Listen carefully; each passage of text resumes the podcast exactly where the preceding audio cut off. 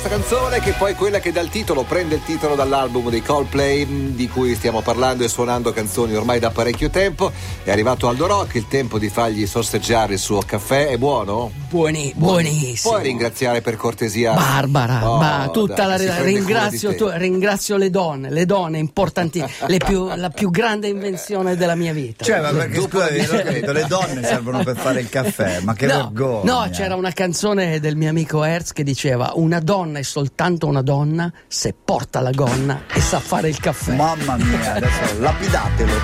Pensa che io il caffè amo farmelo da solo. Eh beh. Head out on the highway, looking for adventure. And whatever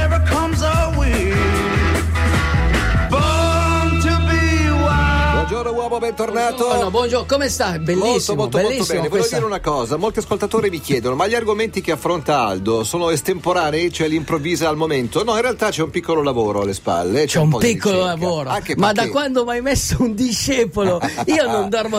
Anche perché... Non...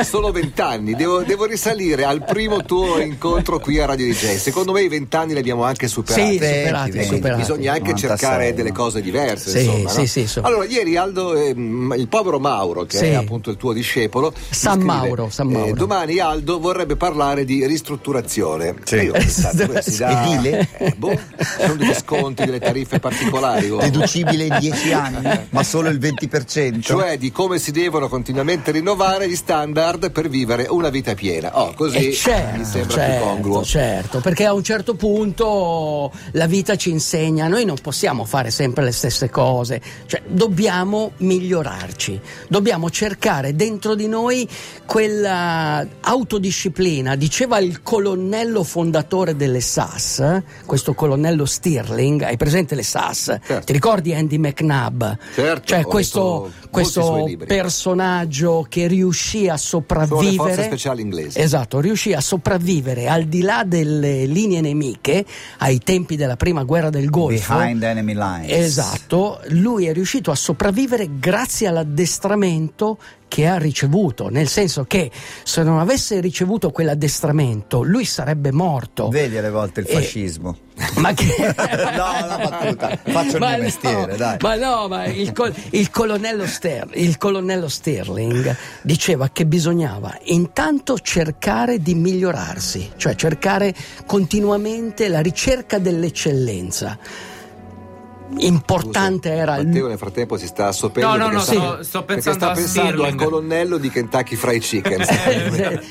No anche quello è un personaggio importante. No ma il colonnello diceva ok il miglioramento la ricerca dell'eccellenza ma poi diceva un'altra cosa l'umiltà bisogna avere l'umiltà. Eh. anche, anche i corpi speciali insegnano l'umiltà e poi un'altra cosa fondamentale che noi abbiamo, l'autoironia. Cioè, anche nelle situazioni. Dai, noi siamo. Esatto, no, bravo. l'autoironia. noi sì, noi sì. Noi sì. No, Comunque, volevo dire, con grande umiltà e sempre con la massima ironia. Rocco si frega, alla fine Però è è uno lui. della SAS.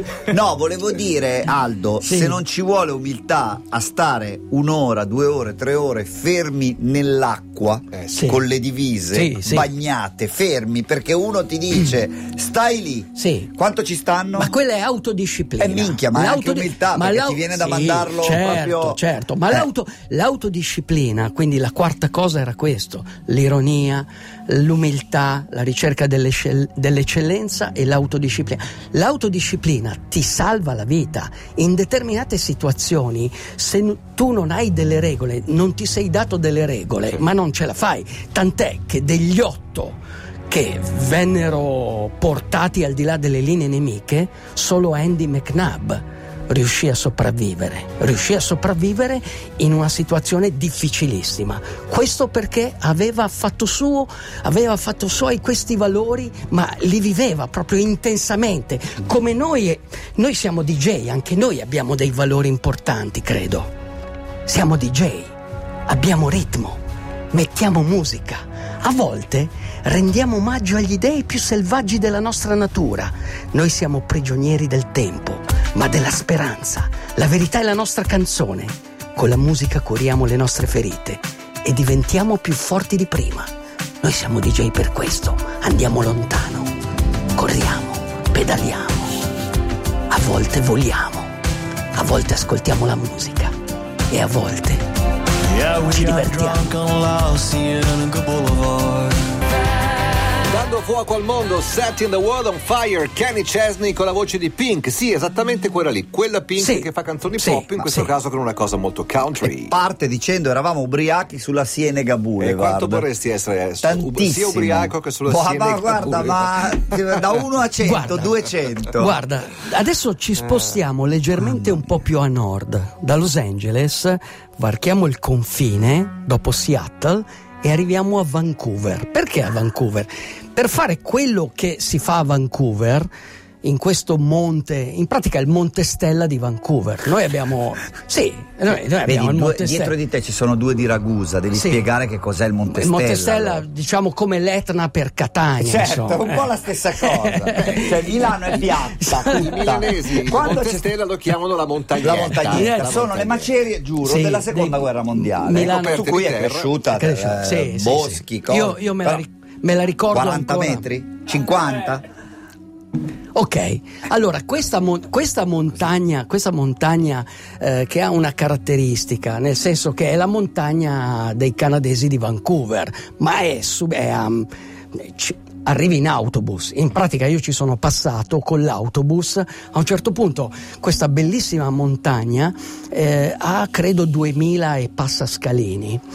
E mm, in America adesso c'è la tendenza di fare di qualsiasi percorso il percorso più veloce conosciuto, cioè il tempo più veloce piccola conosciuto. sfida, sì. Una sfida, cioè lo chiamano fastest no time, cioè tu decidi di fare un- una, una- una corsa e prendi il tempo. È come quando fate i sentieri in montagna Esatto. e, e vi dicono da qui a lì Esatto. 4 ore, c'è Esatto. scritto sui cartelli rossi, no, sui certo. sentieri. Esatto, Cioè, esatto. 4 ore se camminate piano e Infatti- tranquillamente. infatti Poi arriva quello- quello che vuole correre e lo fa e dice l'ho fatto in due ore e mezza. Esatto. Poi arriva un altro e dice Qualcuno l'ho va, fatto sì, eh, eh, lo- lo qualcuno, dice lui, come si fa a qualcuno sapere se è vero o meno? eccetera. Però cosa succede?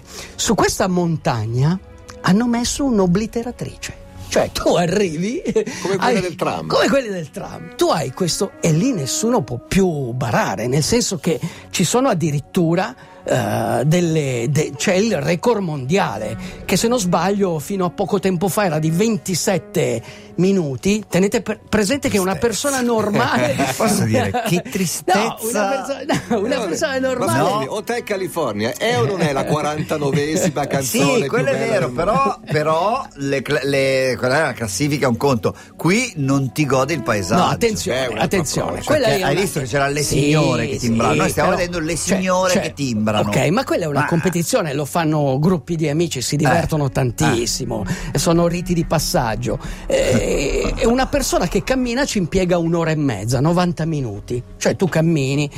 Mentre il record adesso è di 23 minuti. Ma Eh. perché dico questo? Perché adesso in America stanno facendo dei record dappertutto. Nel Grand Canyon, avete presente il Grand Canyon? Ok? Nel Grand Canyon c'è un sentiero, nel South Rim, ci sono due ingressi al Grand Canyon, Il- l'ingresso al nord, il cancello del nord e il cancello del sud. Adesso c'è il record del Rim, cioè da un, Da un costone to Rim And back. to rim, cioè tornare indietro. Ok, questa è una Rimming, cosa diciamo. questa è una cosa molto impegnativa. Sono 43 miglia, 43 miglia. Gli lasciamo. Ok. Posso cambiare velocemente argomento? Domani è il 10 di eh, dicembre. Sì, Domani è il giorno della consegna del Nobel a Bob Dylan.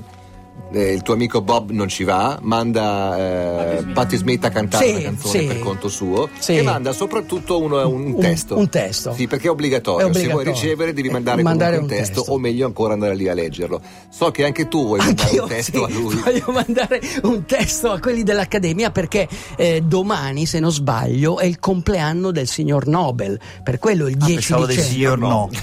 Lodovico Peregrini, che Il, si- salutiamo. il signor Nobel compiva gli anni il 10 dicembre, per quello bisogna Vai. consegnare questo messaggio.